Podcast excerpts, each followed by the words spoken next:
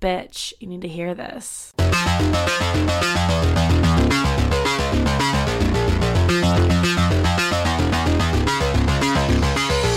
Hello, hello, and welcome to this week's episode of Bitch, You Need to Hear This with your bitchiest host in all of the land, KDP. Back this week with another fun episode with another lovely lady and another story for us that I think is really poignant, you guys. And I think it's going to touch a lot of people. I have a lot of listeners that are new moms and are getting married and becoming moms for the first time or even the second time.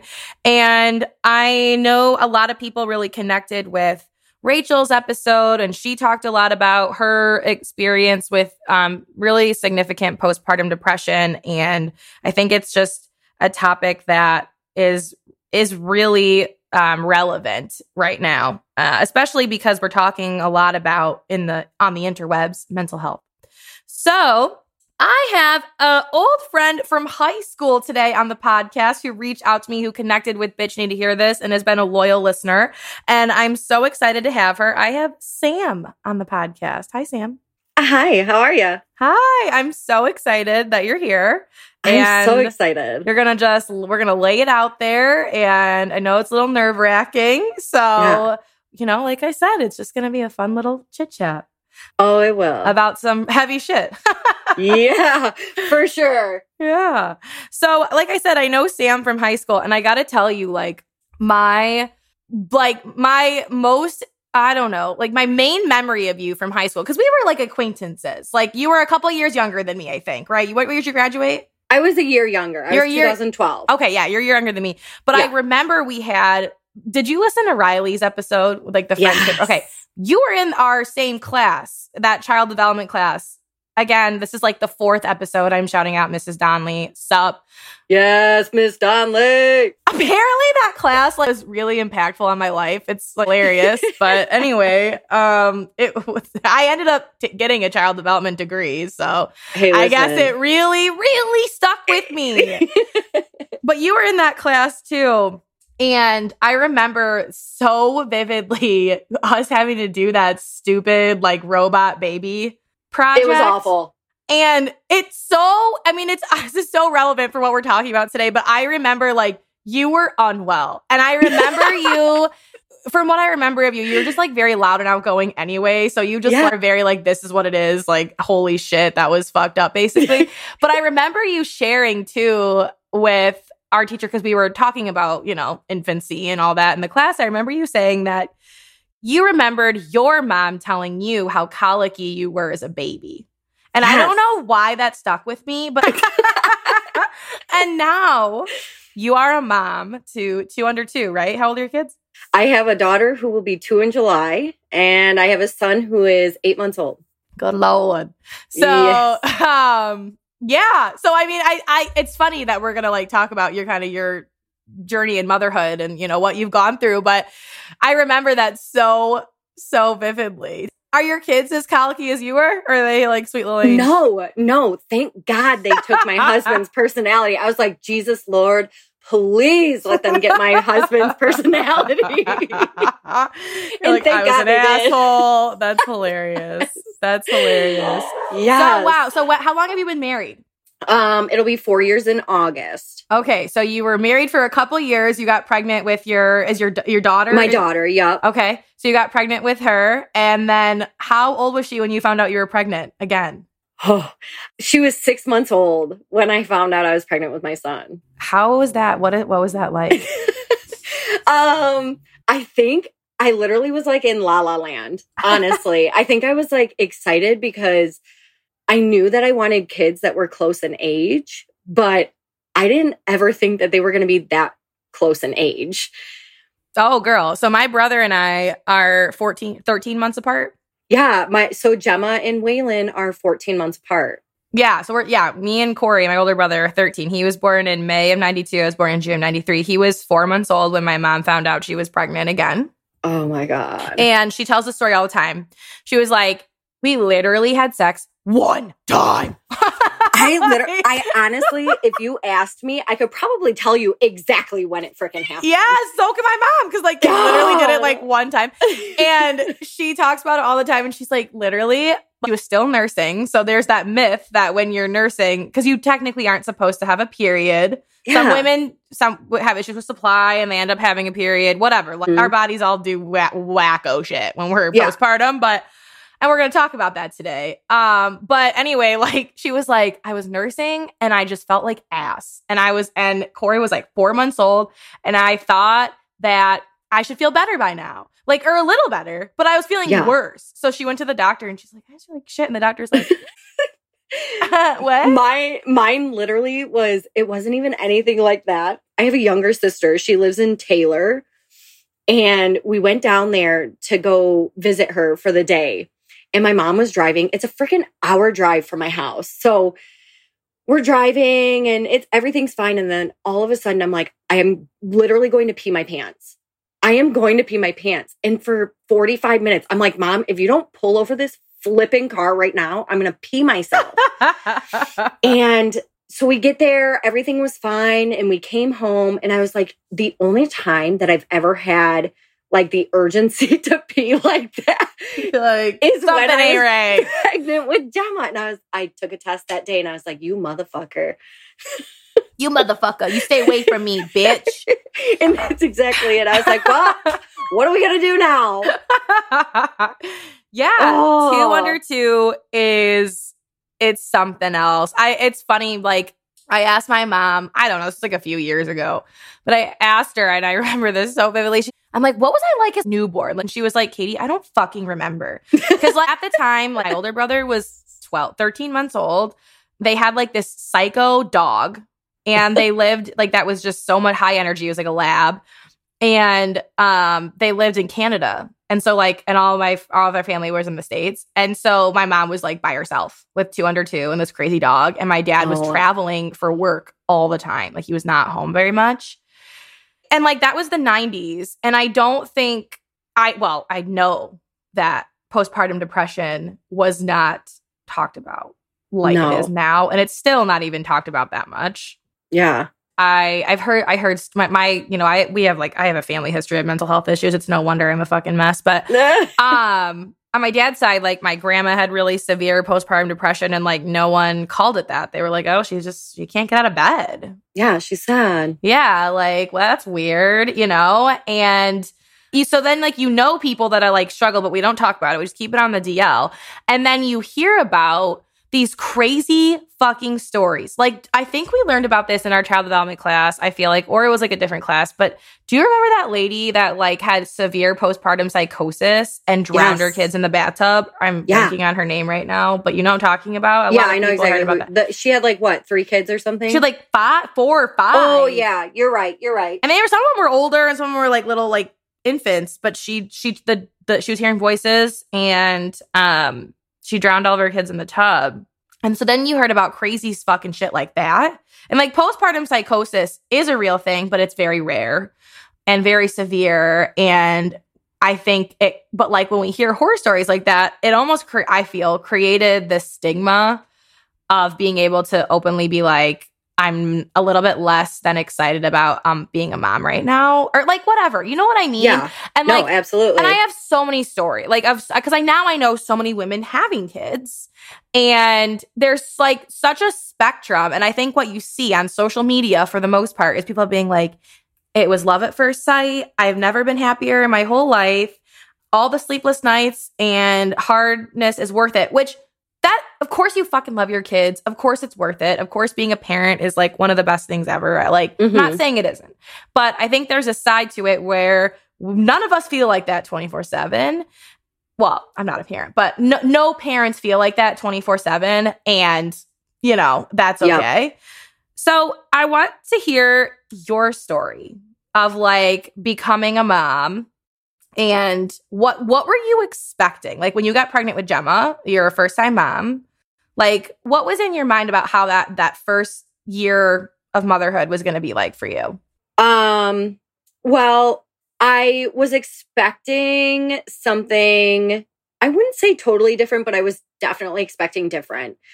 I knew when I got pregnant with Gemma that I was already diagnosed with major depressive disorder. I was already on meds for Okay. anxiety. I already knew what hadn't even happened yet.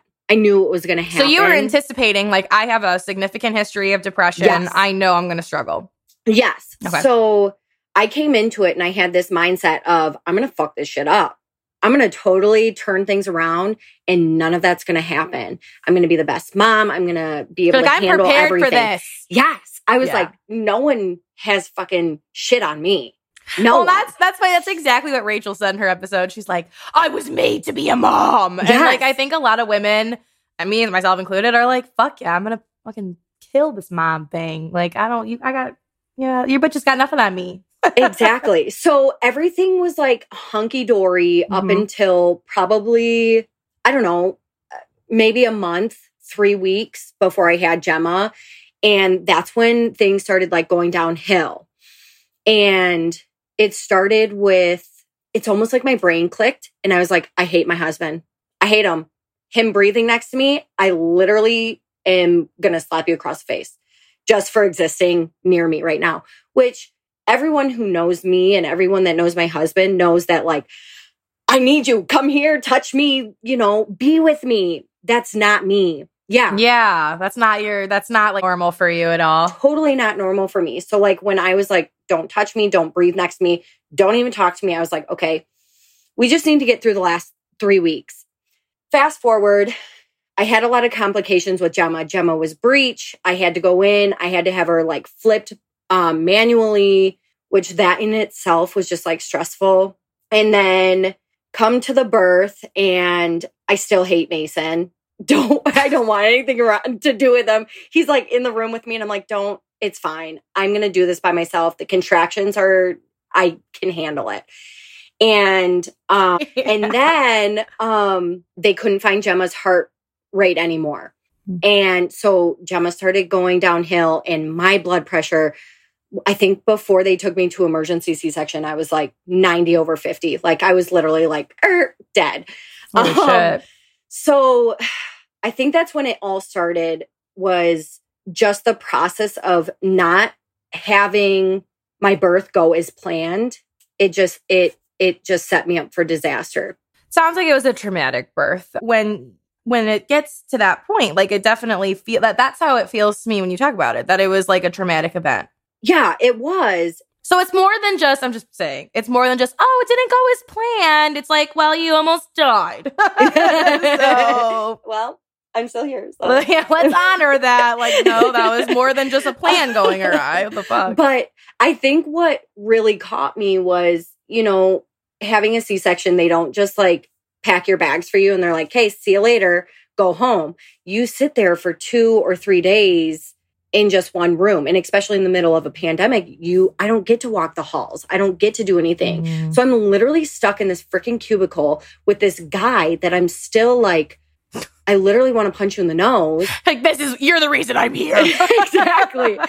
And so when I started realizing that like something really, really wasn't right was I'm holding Gemma in the hospital bed and that's literally all I care about.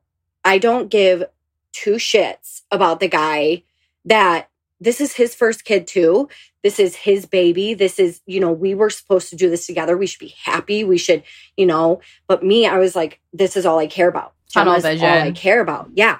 And I was like, I literally don't give a shit about you right now. And it's almost like you, you were still, like, you were in fight or flight. Yes, almost. And you're like, It- I'm going to fucking fight you if you try to take my kid from me. exactly. But I'm like, I or should you come near me, like, I'm going to fucking kill you. exactly. but I should be like so happy that you're here with me. So, like, just for the listeners and you, but when when we go through a trauma, right? And some people that have PTSD, we call it the trauma brain. But like, you start operating all from your hind brain, and the hind brain is all of your like animalistic, instinctual fight or flight, like just acting on pure like Adrenaline. barbaric adrenaline kind of. Yeah. And so when like when we see for example children that have been through a traumatic event and they're constantly operating out of their hindbrain you'll see them have these like massive tantrums where they're like destroying property or hitting people or whatever and there's no reasoning sounds like you were totally in your hindbrain when you because you were in a you were just went through something very traumatic and so that's a natural protective instinct. So when what we try to do in therapy, like with people that have PTSD or what we want the brain to do is once the traumatic event is over, the danger is no longer there. Like when you're holding your baby and everything's okay, the net, the, what we expect the brain to do is to go back into the frontal lobe where like all your executive functioning and your logical reasoning is. And logically you are like, I know what this is supposed to feel like yeah. what this supposed to be like, but I can't get my brain to make the switch. When you have pre-existing depression, anxiety, whatever, that also can activate those that type of fight or flight like I like in, you know. Yeah. Yeah, no, absolutely. Feeling of anger, fear, whatever.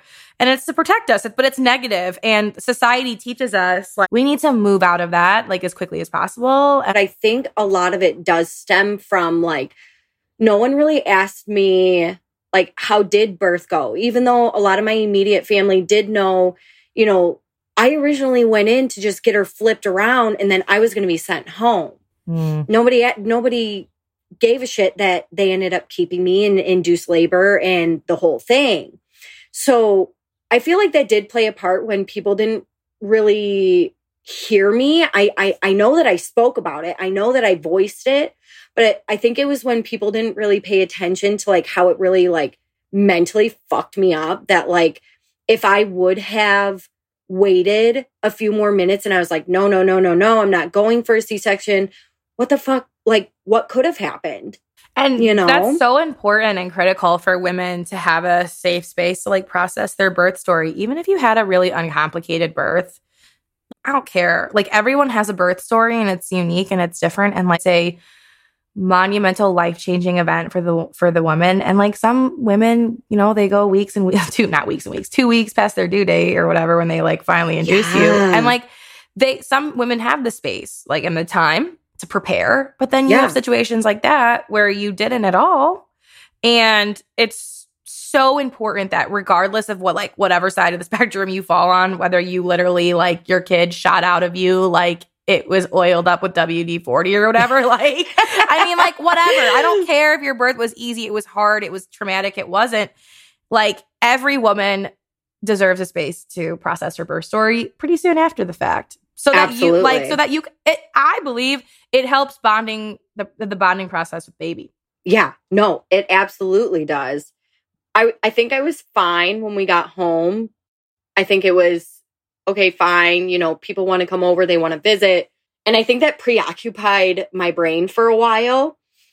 So I felt like I was fine, you know, Mason was fine, whatever. And then I don't know, I think it was pretty spot on two to three weeks after I was home, things started spiraling like out of control. I was having these not just like meltdowns, but I was having like straight rage, which again, I come from a family. I, I shout out to daddy. Um, I have his anger. Um, Don't you love when you like start to like take on your parents' negative traits? You're like, oh my god! No, I have a lot of my dads too, and I'm like, God, this shit. is an on this is an ongoing thing. Like everybody in my family knows that I am Charlie 2.0. Um, yeah, my mom. My mom calls me Gus 2.0. I get it, it. Was it was like straight. It was not just like I was mad. It wasn't. I was just frustrated. I was beyond myself to the point where I literally felt like I could not contain my emotions anymore. Like I literally said some of the most disgusting things to Mason. And obviously, everybody, if you haven't paid attention. Mason is my husband. Yeah. I don't think, Wait, I, I don't hope think I that you gathered that. Sorry, guys. um, I said some of the like most disgusting things to him, like just things that it felt right at the time. How did he respond?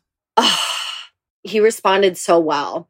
Mason is the most calm, cool, collected person I have ever met in my entire life. Like I came into his life and I was like, let's fuck some shit up. Um, He's like, holy shit. Don't you? I love when I see like yin and yang couples. This reminds me of. Yes. Did you listen to Shannon's episode about her? and her husband? Yes. Yeah, it reminds me of him. She's like, he fucking carried me through this whole experience, and I just want to celebrate like good husbands, you know, because they're not. There's Yes. unfortunately there's not there's not a lot of them. So well, they're hard. I will They're honestly say they're they are hard to come by. And yeah. freaking by God, I I found one. How I don't know, but um, Because you're a great girl, it deserves it. Duh. the fuck. sometimes, sometimes, um, but he responded so well where he was like, I don't, I don't understand what I'm doing wrong. And I was like, You're doing everything wrong. Everything is wrong. You are wrong. you're breathing wrong. Yes, but seriously. yes. and you know two to three weeks after having gemma he after this like weeks of arguing he finally reached a point where he was like you know fuck this like i don't deserve this and he you know lashed back at me he's like this is uncalled for i don't know what i did this is you know Mhm. this can't happen. And I was like, holy shit. Like something's, you know, something's still like not right. Like I know what I'm doing isn't It was like a it was like a reality check for you, or like a Yes, moment of like, yes. ooh, maybe I am being not very nice. yes, maybe I'm not being very nice, but why the fuck am I not being nice? Yeah, like what is really frustrating me? Yeah, like where's this anger coming from? I'm, you know, exactly. it's really good to be in. A, you guys, really, I said this on an earlier episode. It's really good to be an observer. I said this on the Sister Project episode. Um, but it's really good to be an observer of your feelings like and experience your feelings but then also like taking the the extra step of being like for example like yeah i'm noticing that i'm really angry what what is happening there what's going on I've seen therapists throughout my entire life. Honestly, can't remember a time that I didn't see a therapist. So I was like, okay, well, maybe I need to find a therapist. And I was like, I can't find a therapist. It's in the middle of a fucking pandemic. Nobody's gonna, you know, majority of my life up until adulthood, I saw the same therapist. Sue, she's no longer in practice. God, I love that lady. okay so when you find a shit. therapist you like hold on to them and never let them go Oh I've been God, she seeing my therapist, shout out to Jen, for 10 years. And like, if she ever stopped practicing, I don't know what the fuck I would do. Yeah, like when I tried to find when I tried to come back in to therapy when I had Gemma, I, I, I tried to find Sue. I knew where she practiced before, and I couldn't find her anywhere. Hmm, and I was like, worst. I was like, done. Nope, not doing it. yeah. Um, so with Gemma, I honestly I was able to. I kind of like you said, I dialed into my emotions, and I was like, okay, you need to figure your shit out, or your marriage is going to like disintegrate. And I was like, okay. So that's what I did. I just really focused on like voicing to Mason when like things were not good, whatever it may be. Mhm. And life was fine. Life was fine for six months. so you just kind of were like, okay, I need to not be an asshole and I'm just going to like keep it in check. But were you still having like the feelings? Like, were you I still was. frustrated? I was, but I was having at this it and this is the weirdest thing for me is like I went through waves of what emotions I was having based on the people that were around me, the things that were happening around mm-hmm. me. Yeah, you're reacting to your environment. It's normal. Yeah. So I talked to Mason, everything's fine. Then, you know, the holidays come around and you have your first kid, and, you know, everybody has an opinion as to Baby's first What- Christmas, how you're going to spend it, and who, where you're going to be, and who's going to spend Yeah. first Christmas with that grandbaby, and blah, blah, blah. Yeah. Exactly, Yeah. But it had nothing to do with like, you know, where we were spending Christmas, what we were doing. You know, it had nothing to do with that. It was all based around like, I had a lot of not just family members, but like people who knew me. They were like, you know, oh, you know, if you do this, the baby's gonna, you know, react this way, or they're gonna react badly, or, you know, if you say this, All the unsolicited advice. Exactly. And I was like, oh my God, like, what if my kid, like, based on what they're saying, what if Gemma does grow up and she does hate me? What if Gemma does grow up and she is afraid of me? Like, what kind of person am I? What kind of mom am I when you guys are saying these things to me, when even I, I mean, that just spiraled me in itself. It- Gemma, Gemma was like my, she was my PPA. She was so my very PPA anxiety, for sure. like a lot of anxiety. I was so I was so worried about everybody else around me. I was so worried about what people were going to think. Gemma had like the tiniest little sniffle and I was like, "Oh my god, she's dying." Like it was just very hard for me. I was like, "I'm not made for this. I'm not made for this. I can't do it." Um Do you have pets? I do. I have two dogs. Okay, But then so again, I ta- so I talk. So my my good friend Gabby, who's been on the podcast too, yeah. she and I talk about this all the time because like Gabby and I like well everyone I know has anxiety, but Gabby like gets like when her dogs get sick, she gets like major anxiety, and she goes, I "I'm literally She goes, cried. she goes, I love them so much. She goes, I don't know how what I'm gonna do when I have a baby if I worry this bad over my dog. Like, I don't will tell sis. you, unfortunately, hopefully you you get past it, but I will tell you this, it is It's no freaking different. Yeah. It's no different. But Gemma was like my she was my PPA. She was she, you know, obviously my first. I didn't know what the fuck I was doing in life. Long story short, Mason and I come to terms. I come to terms with myself and I'm like, okay, she's gonna get sick. She's, you know, gonna get hurt. Things are gonna happen and I'm just gonna have to figure it out. That's hard though. That's that's a great um it's a great thing to tell yourself, but it's another thing to cope through that. I don't think it helped any of my issues that I had both kids in the middle of a pandemic. Oh when, god, I mean you in my know- pandemic story, so yeah, fuck that. Yes, yes. So Fuck it's just it's it's so fucking like there was times where I was like, "Oh, your eyes are watering. You cannot come to my house. Do not breathe on me. Don't even look at me." And so fast forward, I find out I'm pregnant with Waylon, and And Gemma, you said was six months old. Yep, she was six months old. So how were you feeling mood wise when like around that time? Like was, was things feeling more stable or were you still pretty anxious? I think I was still I was still pretty anxious, but I had a good um understanding of what my triggers were and how I was going to cope with those things when when and if they happened. And you and you didn't you ended up not getting a therapist. Were you like Mm. were you on your medication still? no. So at this point, Because you I mean te- like technically you're not supposed to when you're nursing. exactly. I mean, and some people what- do though. I, you guys, you can still safely take anxiety and slash depression medication. You just got to work closely with your doctor because there are some that aren't safe for pregnancy and nursing. so when I found out I was pregnant with Waylon, um, like I said, I had a pretty good understanding of at that point in time how the how my brain was working. Mhm. Um, Mason and I were in a good place. Everything was fine. So things were stable, and then boom, you're yeah, pregnant. yeah, yeah. So boom, yeah, boom. I have to pee, and now I'm pregnant. and um, so when I find out I'm pregnant with Waylon, I'm like, okay, like this will be good. This is a second chance. Like I can now I can really show the world that I really have this under fucking control. yeah, you're like, I got this this round, bitch. Let's go. I Yes. learned. I mer- I learned from my mistakes. so I'm not on any medication. what could go wrong? Two under two. Exactly. Nothing could Exactly. possibly go wrong here. so I'm not on any medications at this point. I'm like, okay, I I would like to do this the way that I have planned again.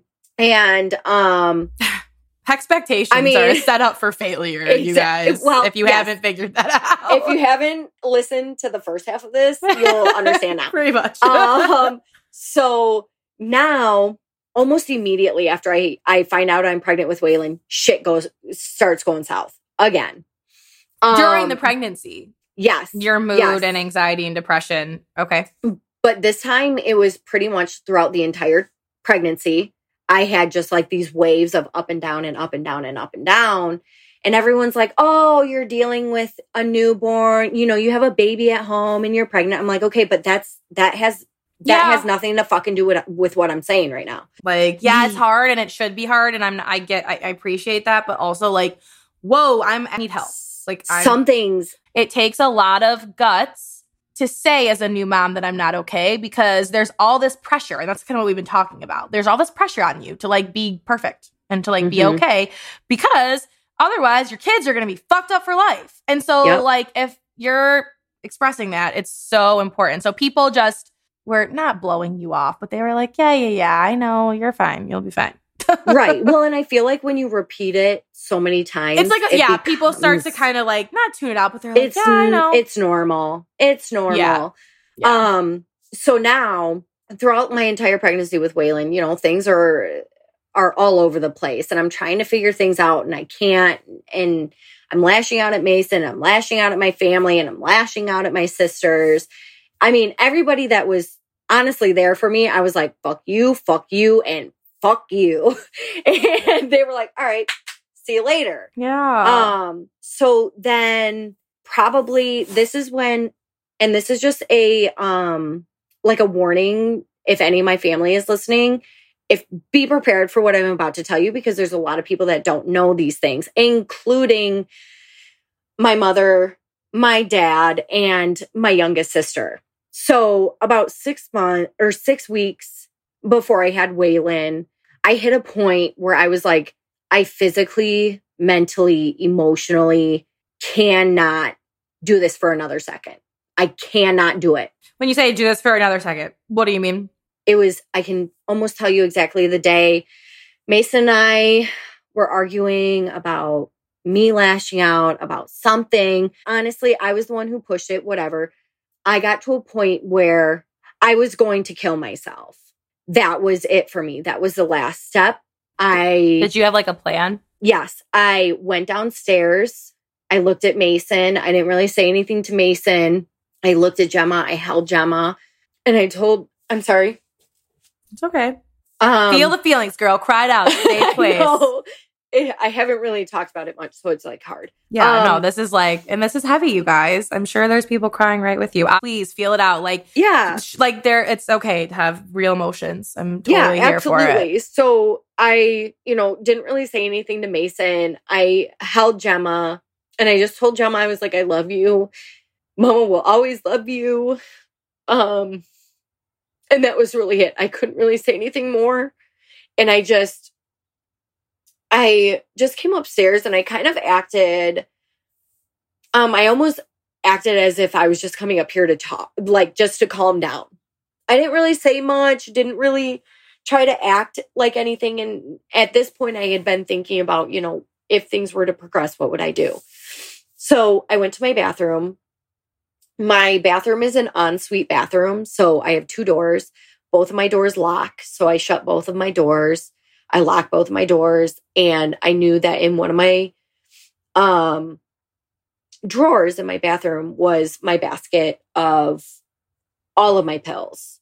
Were you pregnant at this point, or were you was? Yes. Okay, you're pregnant. Okay. I was How far along were you? Um, I was about eight months pregnant.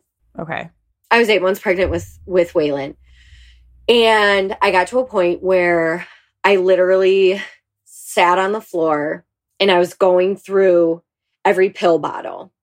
And I would pick up a pill bottle. I would count how many pills were in it, and I would look it up online. How many of these would it take to kill me? I did that too. And I would, yeah, and I would take up another one, and I would take, you know, do the same I'm thing. like, why do I have no pills that are lethal in here? What the fuck? Hey. Like, if you would imagine if you'd had something.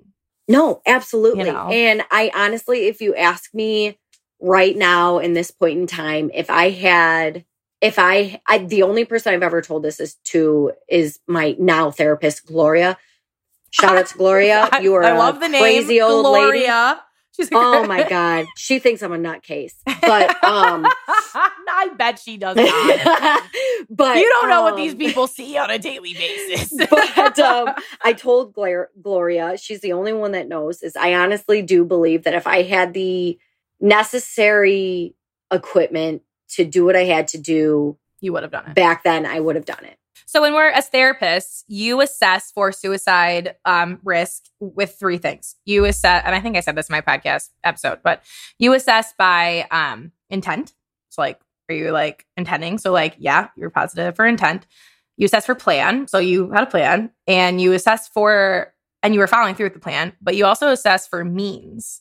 So like, and that's where you and I, what we have in common is that we had the intent and the plan, but like we didn't actually have the means to do it. Like I didn't have, even when I tried to hang myself, like I didn't even really like in my house, there wasn't even like a great spot to hang myself. And I remember being like so irritated about that. I, was like, this shouldn't be that fucking hard to do. Like, why is this so Yeah. hard to do? And like, you guys, I understand that if you've never been impacted by suicide, it's or you've never like been suicidal yourself, like I, I apologize if you feel like I'm talking really flippantly about it. But like when you're really going through that in the moment, it is really like that black or white. There is not Yeah. a there's there's not really a moment when you're in that where you're like, holy fuck. And I mean, you were eight months pregnant. Like you Yeah. and like people listening to this are probably like, holy shit. Like picturing this eight months pregnant lady, like I was a going to that girl. point, you know? and you're tiny, yeah. And like my point is, is that all that you're thinking of is that this is the only thing that's going to make my pain go away. Like there's nothing like you, and you have already done all the mental gymnastics of like, if I live the rest of my life, it's just going to be awful. So like I need like, and the people that love me, like they'll be fine.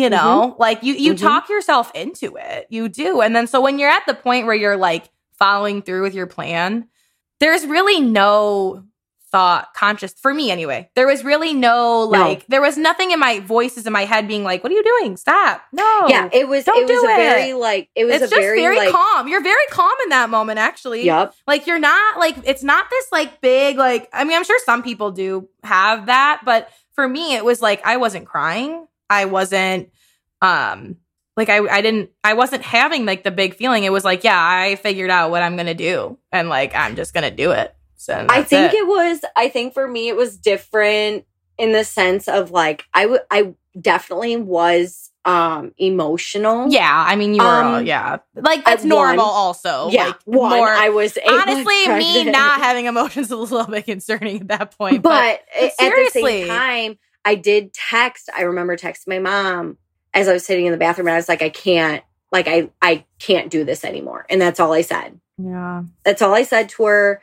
And um, like I said before, my mom has literally the heart of gold. She has been through so much shit with me. Yeah. Um, but it was that was that was it. That was that was going to be that was my game plan. That was the end game for me. Um, and then shortly after that, Mason, I think, caught on to hmm, she's being really quiet. She's not moving around up there. She's not doing anything. What the fuck's happening? So he came upstairs and he uh literally like barged in our bathroom door and he's like, What the fuck are you doing? I can't believe you're doing this. You have a daughter downstairs. Blah blah blah. And I was like, I, I and even while he's like spewing all of these things at me of like, you have a daughter, you have a baby on the way, you have all of these amazing things. I was like, I don't give a shit. Don't care. There I don't, don't, care. care. Yeah. That's a that's a bizarre feeling to describe to someone. Yeah. It's really it's it's almost impossible. If you've never I'm like I'm telling you guys, if you've never been like actively suicidal, I can't articulate what that is like to like not give sounds- a fuck. No, and it sounds so crazy. You know, you do, especially like, you know, you do sit here and, and, and I say, you know, I do have a daughter at the time and I am eight months pregnant at the time. I, I, something just didn't click. I didn't care. I just wanted to be gone. It's, so chemical. It's like there's a Yes. chem- there's something going on in my brain. Like I'm not like you're not all there really. Yeah. Like you're Yeah. really not. Like you're gone. Like I think what by the time you if you're like following through with a suicide and like you're you're not like you kind of like you died a little bit inside when you get to that Mhm. point. Like you're already kind of gone and you're just like going through the motions on autopilot. That's how I felt. You do. No, and that's exactly where at this point in my pregnancy, that's where I was, where Mason came in and he cleaned everything up and everything was fine. And I was like, okay, I just need to make it six more weeks. And that was all I could think about is I just need to make it six more weeks, six more weeks, six more weeks.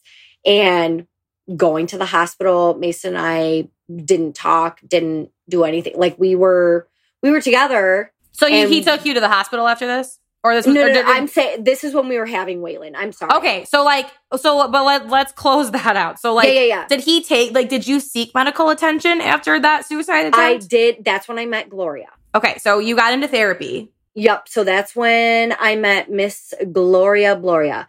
Um, and Mason walked in and I told Mason, I was like, I need to go somewhere. Like, this is not okay. I can't be here anymore. I need to go somewhere. Mm-hmm. But then Mason told me, he's like, okay, you know, where do you want me to take you? And so my laundry room leads to the garage, which the garage is where I go outside. And I was in the garage and I was like, hold the fucking phone.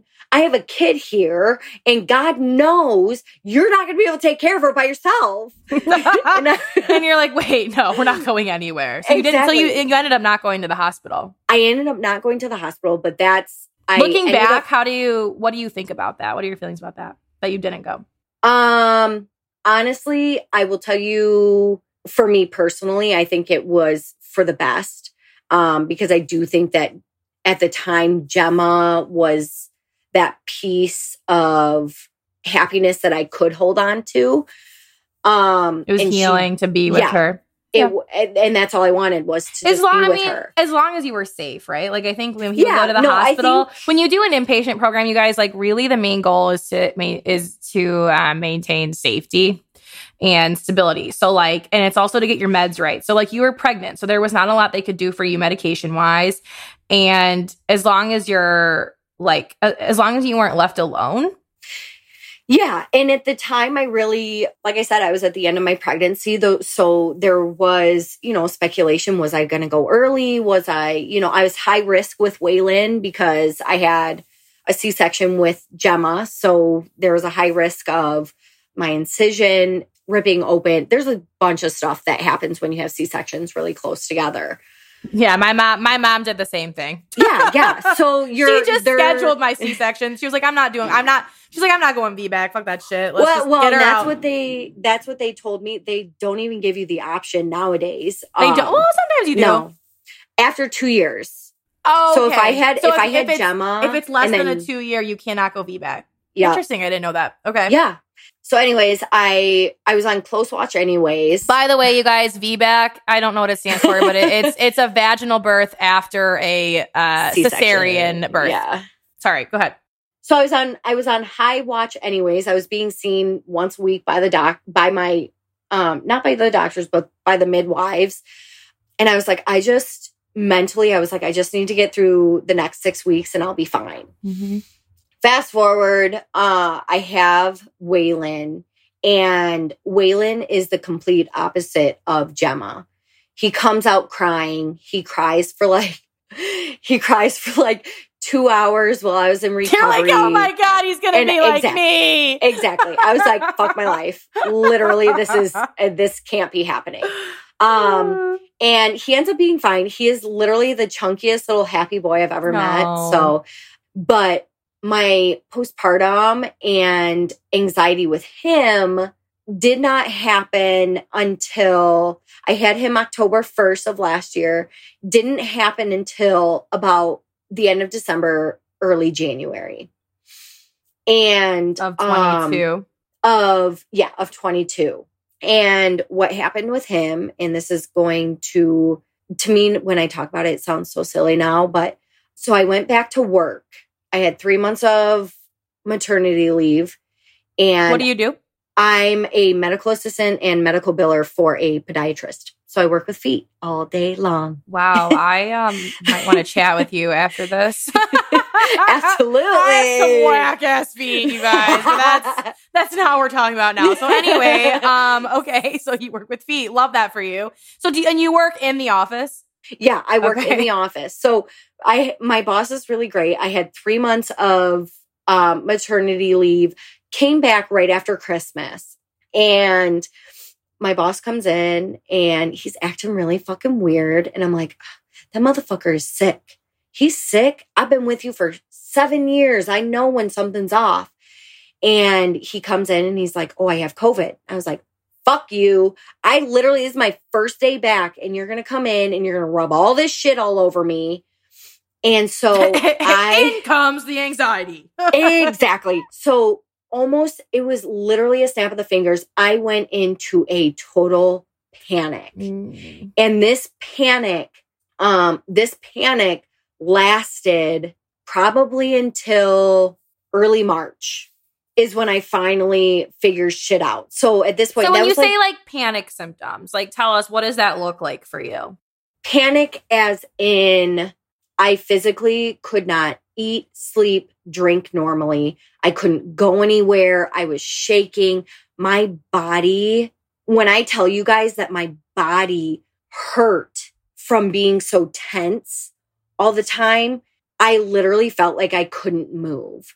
Every muscle in my body was so tense 100% of my day. I ended up getting um and so imagine you guys like having as people that are out there that that listen to this, I'm sure that yeah. suffer from a panic disorder. So you know like symptoms yeah, of so, panic are typically physical, but like you were going through this for months at a time while you're working and a mom for 202. Yes. So that's a lot. I ended up like just staying at my house. Mm-hmm. That's all I did. And um I didn't go anywhere. I didn't talk to anybody. That was it. That was my life. I mean, you were just surviving moment yes, to moment. And, and, and that's literally it. I got as extreme as I bought in a pulse ox. I brought home a blood pressure cuff from my job. I was checking my pulse ox like every hour. I was checking my, I mean, because when you're panicked, when you have panic symptoms, you legit feel like you're dying. Like people go yes. to the, when people have their first panic attack, I hear, you hear so many stories of this of like they go to the ER and they're like, I'm dying. And they're like, yes. you're having a panic attack, ma'am. Yep. You know, but so, it feels like you're dying. It does. It does. And that's exactly how I felt. And I got so far as to physically my body started to react to it. Um, I wasn't just having like, you know, you have postpartum hair loss, like the whole bit. I was losing chunks of hair at a time. I was, I had um, chronic dry mouth, which is when you panic, your all of your salivary cell salivary glands, yeah, all of your glands in your mouth close. They they close up, mm-hmm. and so my mouth was just constantly dry. My tongue was like white as can be. And then, oh gosh. I mean, it was so bad to the point where I finally, there was one day I went to my parents' house and I looked at my mom and I said, I, I cannot do this anymore. Like my body physically, I cannot. I'm so tired. And that was that time. I will say that I didn't attempt um suicide but I definitely I was highly contemplating that that was that was literally all I had left. I remember like cuz I had I similarly to you like I had a suicidal episode like like 6 months uh, 6 months apart. Like one the first one was in May of 2020 and then I had another bout in October of 2020 and like I remember kind of keeping like once I wasn't actively suicidal anymore, I remember like keeping it in the back of my head though. Cuz I, yeah. I was like well, you know, I'm going to try it could treatment. Happen. I'm going to try treatment. I'm going to try to get through this, but if I can't, that's now I have like, something. I I will go back to that. And I also like I don't know if you experienced this, but I was also like not afraid to die anymore. But see, I was the opposite. I was the opposite. Really which, which interesting. Fucked me up. Which fucked Come on, because of the panic. That like and yeah. you're having all these like physical panic reactions. So like your body, so like, no, I, I actually, it's not confusing. It's because your body instinctually is trying to protect you. So you're mm-hmm. like, you're like doing these instinctual things, like stay alive. and like, yeah. and it's, it's, giving you yeah. these, these chemical feelings of like, you need to like protect yourself. But like the part in your brain that's like, no, like we could just end it all and like exactly. all the symptoms could just go away. Yeah. You know? So yeah, you're at odds. Your body and your brain are at odds. Yeah. Yeah. They were totally opposite. And I yeah. remember trying to talk, and I think this was kind of a, a hard point for me is when I came to Mason and I was like, this is how I'm feeling. It was frustrating to me that I was like trying to explain to him that like I'm not okay. And he was like, well, why aren't you okay? And I think on his end, like I imagine how, what a helpless feeling that must be. Like you might not know. And, you know, that's what this that's what this podcast is for is to talk about it and you know i i do just want to like validate and recognize that i know you're going to have loved ones that listen to this and so I, th- my episode was really hard for and some of my like some oh, family sure. members like won't listen to it like my mom won't listen to it, my brothers won't listen to it because it's just like way too much. So for your loved ones that are listening to it, like to this, I think like it is important to like validate that as a loved one watching someone go through something like this, it is the most helpless feeling because no matter what you say and no matter what you do, not that like you you were finding something wrong with it, it just wasn't taking the pain away. Yeah. And and it just is frustrating because you can see people trying to help you and it's not working. And so then they're frustrated and then you're frustrated that they're frustrated. And it it's just it's hard. So like validating that it's hard all around. No, absolutely. Um, so when Mason finally sat there and he's like, Well, what do you want me to do? And I was like, Okay, well, I don't know. I don't I have don't an know. answer. I don't fucking like know. you're supposed to have the answers for me. I'm coming to you. Like, what Supposed the hell? help me. I know. I and know. so I know. I think that was finally when I came back. So in that period of time, there's a there was a chunk of time where me and Gloria, my therapist, took like I took a hiatus where I was like, I feel like I'm cool right now. I'm gonna even though you were out. having all these panic and suicidal no, this is like so no, so in between in between my first when I first met her, so at like the beginning of Waylon's pregnancy. So like yeah, so like when you were like eight, when you were pregnant and having like all the stuff, you started with a therapist. Then Waylon was Yup. born. And then Waylon was born, and I felt like things were like okay. And I felt like I had things under control. And I told Gloria, I was like, I feel like things are okay right now. And I asked her, I said, Can I just try it out for a few weeks and see how things go? And she was like, Absolutely. We'll schedule an appointment for like a few weeks and we'll talk. and in those few weeks, there was a there was a breakdown. Eh, in all in those few weeks is when everything happened and i was like holy shit i get back on the phone with gloria Isn't that like, amazing "Gloria, how that like, fucking happens? I swear to God, it's Sam. insane I so like when I was like you guys when I was super suicidal, I was going to therapy twice a week. And then Dude. like I went down and then I was like, you know what? I'm good. I'm gonna go down to Yeah. once a week. And like and then I did that and then I, I went like now I go twice a month. But every time I decrease my therapy, some fucked up shit happens. And I'm like, God damn it. Yep. it's like it every never single it never time. fails. I'm like, oh, I'm good. And then I like, like it's the same thing when I got off my meds. I was like, I'm so Yes. good. I can get off my meds. And then like, I'll talk about this in a different episode, but like shit hit the fan. And I was like, why me? Like, Dude, why straight like up. straight up and that's like that's exactly where i was where i finally i texted gloria and i was like gloria I'm in. I'm in crisis. s-o-s yeah, I'm in crisis. S-O-S. yeah. and she was like no absolutely cool we'll get you back on your meds we'll do this we'll do that yeah. and um it took me um like i said it march march was the first time i had felt halfway not even just normal like i i wouldn't even say normal i would say halfway mentally sane since after having gemma After getting back on meds. yeah That was the first time you got back on meds since Yes. having Gemma. yes Okay. yep so it was the most i f- literally felt like i was fucking in heaven What did you honestly. take? Um lexapro and i'm still on lexapro currently. Lexapro Queen, welcome to the club. Chef's kiss. Yes. Uh, Lexapro saved my life. Um, I ended up having horrible side effects from it, so I'm not on it anymore. Damn but, it.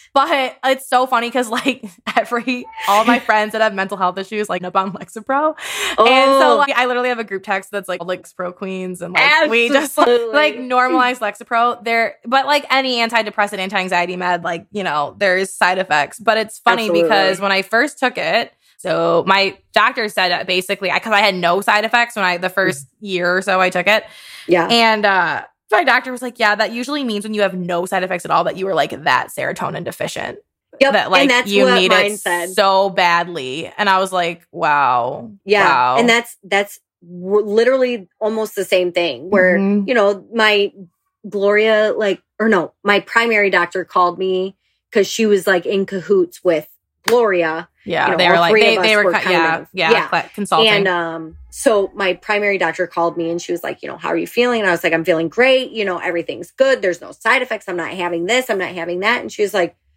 really? And I was like, no, Yeah. why? And and Gloria said the same thing where she was like, you really were just really must have been deficient of of, of that. Yeah. And, um, yeah, I was like, wow. crazy. I had no side effects. The only side effect I had almost immediately was um fucking crazy ass dreams. Do you have like cra- we call me and my I friends did. me and my friends call them Lexapro dreams. And like you just wake up from a Lexapro dream and you're like, what the, What the fuck, fuck? was that? Yes. It's like super vivid, it's intense, sometimes really realistic, sometimes just so insane, but you like remember every detail and you're just Yep. the vivid No, the I- vividness of them is insane. So but I, I thought it- have I have vivid dreams. So like that wasn't weird for me, but Yeah. it did increase when I took Lexapro. Um See, I went from having literally like I've never dreamed ever. Oh my god, least, that must like, have been not that I can really remember. weird for you. So it was like totally fucked for me. I wake up and I'm like, like- Mason, you'll never guess what Dude, just happened. I got a dream. I got a journal. I, like they were they were getting so intense, and and some of them would really fuck with me, and they were Yeah. really like related to like trauma. So like one time I wrote this down, this dream down because it like really fucked me up. But what I learned is that if I wrote them down, they would I, I, they would go away. Like I wouldn't have the dream Yeah. anymore. And I wouldn't feel as icky because when you have a really vivid dream like that, you it stays with you sometimes Oh, it absolutely throughout the day. Yeah. Anyway, Lexapro, miracle drug. Um, can't say enough good things. It did end up causing me some like really bad. I had a really rare side effect with um SSRIs. I had I got swelling, Oh, okay. facial swelling, hand swelling, and like insane swelling in my feet. Like I had like it looked like I had like elephantitis. It was crazy. So I had I I like basically developed an allergy. So I had to get off of them. Um yeah, like that year and a half I was on them. Mwah, chef's kiss. I also Seriously. when I was really sick, I was taking Lexapro and a very high dose of trazodone. Okay. And that trazodone is like technically a blood pressure. Everything is technically a blood pressure medication. Everything. And then you know like that did you know that um oh god, what is it? Uh what's the what's the to get a, uh, an erection? What's the medication? Oh, uh, Viagra. Viagra. That was you a blood that's a- pressure medication. Yes! And then they're like, this cool side effect. yeah. We could make money from this. Dude, yeah. So like lots of medications are like that. Like I take uh acne medication right now, spironolactone, total Yeah. blood pressure med. So anyway, um trazodone though at very high doses also can be used as an antidepressant and a sleep aid. So at when I was at the hospital, they gave me trazodone for sleep and the first night they gave me like a low dose and the first night like it didn't it didn't impact me at all. Like I did not sleep.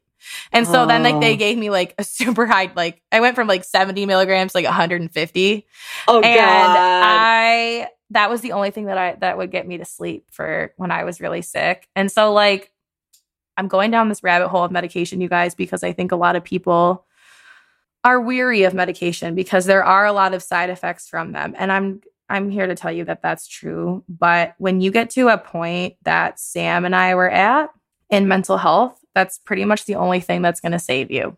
Take it if you need it. Try I can't it. I At was the least- same. At, yeah, at least, at least try, try, it. it. I mean, I'm not your doctor, I'm not a medical professional, but don't we don't rule it out when you're Especially based on stigmas, honestly. Yeah, I mean, and like people talk, like you see posts. It's like if you take pressure, you take blood pressure meds. Like take your fucking anti-anxiety med. It's the same fucking Yep. thing. Literally, Yep. it's probably an it's probably a blood pressure It med. actually is, yeah. oh my god! But yeah, I'm- you know, like it is so so important to It is. Destigmatize and normalize taking medication for anxiety and for depression. And like fro- so Lexapro is an interesting drug because um technically it takes 6 weeks for it to fully to see the full effects of it. And I remember my therapist and I were like, "Oh shit," because I was like actively suicidal and they put me on it and I'm like, Yeah. I don't I'm still like not doing well. And that's another Mhm. reason I was on the trazodone in addition, but it did. It took a few weeks to like feel better, but once it clicked, I was like oh like, god, it clicks. It clicks. I remember man. like coming like like coming alive. Yes. it was like I remember going to my! I like I started like going, going- out again. I mean, I was you know, Yes. I was single, but and not had no kids. But I was, I mean, I was just like, holy shit, where have but I been? even where as did I it's go? even like for me, it was even like going to the grocery store or Yes. doing things as simple as that. I was like, oh my God, like I can actually go out. you can mentally like, manage it. You couldn't even like manage it. yes, yes. Yeah. And it was I oh oh it's a it's a miracle. It, it's you a know, miracle it's, drug. it's a miracle, and that's why they're that's why doctors, even though you're technically not supposed to be on it when you're pregnant and nursing, doctors will still allow women that are have severe Yep. suppression as we do to stay on that shit Yep. It like okay so the alternative for you was that you didn't take meds and you were eight months pregnant and tried to end your life. And look where I ended up. so like that's not it. I think for the takeaway for women today that aren't don't have kids yet that may have a history of mental health struggles like really have a plan and like discuss this with your your support team whether you have a partner or it's your parents or your best friend i don't give a fuck anticipate that y- your mood and your depression and your anxiety is like having a baby is like the most triggering most triggering and at ever. the end of the day the one thing that i could probably say is yes you have kids. Yes you have eh, family. Yes you have a significant other. Whatever it may be in your life the biggest thing is you have got to take care of yourself. Yeah because if you do not take care of yourself you're going to set yourself up for failure. You're going to end up in the same routine of things. Being honest with yourself. Yeah like i think there were times that i just like wasn't honest with myself of like no like this is really really bad. And i was like i don't know. I i mean the people the your loved ones in your life aren't going to be able to walk the walk for you. And like they're so they're there to hold space for you. But like it like we said earlier i mean it is such a helpless feeling for your loved ones to watch you someone go through that level of depression. And um, i can't stress enough that if you are suicidal to at, you are at that point seeking hospitalization is a very compassionate thing that you can do for yourself to stabilize even for a couple days. I was I was only in my hospital for a couple days and that's okay. Like was I embarrassed that I was in an inpatient unit? Yes. It it felt very embarrassing. I remember when I went to my outpatient partial hospitalization, I remember the therapist try, trying to get me to participate. And I'm like, I just can't believe I'm here as a client, as a patient. Like, this is fucked. Like, I am the mental health person. like, I should be in your chair, not the other way around. it's it's medical care. Like, be take care and uh, take care of yes. yourself. I think that's the only reason I'm still alive is because I ultimately surrendered to the to medical care. Preach, preach, lady. and you know, I think for people that are moms right now, I hope that you feel not so alone. You're not crazy. You're not crazy. I think I hope that partners that are listening to this feel like they have a better and family members that have watched their loved ones go through this. I hope that you have a different perspective and understanding of what it's like to be in the shoes of a woman that is has it all going for her and still doesn't want to be alive. um, yep. as it's really, it's really, really hard to understand what that, what that's like. And absolutely, I want to keep having these conversations. Where do you think you are today? What, like, where do you, I mean, how your kids are still really little. So this, and this is all recent. Like this all yeah. just happened. So like, where, yeah. where do you, what do you think is next for you in your healing process? Well, my current healing process is I've really become, I don't want to say selfish, but I would say selfish in a sense as to there are certain things that I know I have to do for myself to make sure that I'm okay for my kids, um, which includes, aka, I, I see Gloria. I talk to Gloria every shout you know, out every to Gloria. God love Gloria. God, that woman's amazing. But I also have the biggest thing that has been for me is I set myself a goal. Exercise is a really big thing for me, um, Ooh, mentally, yes. mentally, physically. So I will be running a marathon come oh the fall. Oh my gosh, that's what an accomplishment! So, yeah, yeah, yeah. So yeah. Slowly but surely, that has been. um So you have your you time during your training. Yep. And that's kind of what's been keeping me at bay for sure. And then once I get to exercise and I get to do my stuff, then my kids have a fresh, upbeat mom that's ready to accomplish, you know, the day. So, yes. We are working on us every day. Don't get me wrong, every day's a fucking struggle, but I feel so much better than I did, you know, a year ago, two years ago. And I wouldn't trade it for literally wouldn't trade it for the fucking world. You are the best mom for your two babies. And I say that like, do you follow taking care of babies on Yes. Instagram? She says this. So you guys like uh her name's Kara. I can't think of her last name right now, but her Instagram handle is taking care of babies. And she's a, she's like a sleep expert and she's like a, a nurse was a nurse, whatever. Anyway, she always says to parents that do her class, like, you are the best parent for your baby. Cause and you are. And you and I want every mama listening to this to know that no matter what you're going through, and even if you can't do it one more second, you are still the best mama for your baby. And I'm so proud of you that you are prioritizing yourself so that you can show up as whole and healthy as possible and it's not you're not going to get it perfect every day but you're out here trying. And that is such an amazing example to set for our little ones that are figuring out the way of the world and how they're going to be and what seeing such a resilient mom. I hope that when gemma is grown up and having kids herself you are going to be like such an amazing grandma and support God for her. bless my soul. um, but I I think kids are more are very resilient and very intuitive, and I think they can feel when their caregivers are doing doing their best. And Absolutely. and I and you are, and so I'm glad you're still here with us, and I'm really excited to keep following your journey and seeing where you end up. It's a Thank life, you. it's a journey, ma'am. It is. Oh, you guys, this was heavy, but like ultimately, I don't know. I feel good. How do you feel after sharing your story with I feel interweb? good. I feel good. I honestly haven't told very many people that. So I feel good. I hope that it helps. I don't care if it helps one person. I really hope it does. Yes, fuck yes. That's what I said about mine, and then I got Yeah. like, a bunch of people. I was like, oh god, we all are suicidal. Shit. We are all fucked up. Oh, oh my God, Jesus Christ. Okay. Um, no, I, I, you guys, I make light out of things that are like very dark. So I Oh, haven't figured same. that out by now. Um, yeah, no, I'm really, really inspired and empowered by your vulnerability today. And I think that the listeners will be as well. What a great episode, you guys. Remember, you're not alone. I really want to share all your guys' stories.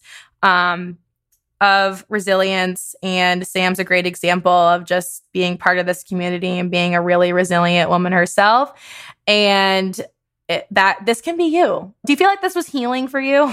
This was like Absolutely. and I have a lot Absolutely. of I have a lot of uh guests afterward. They're like, I feel like I just had a therapy session, or I feel like super empowered, or I feel like I I actually through telling this story processed it in a way I didn't expect.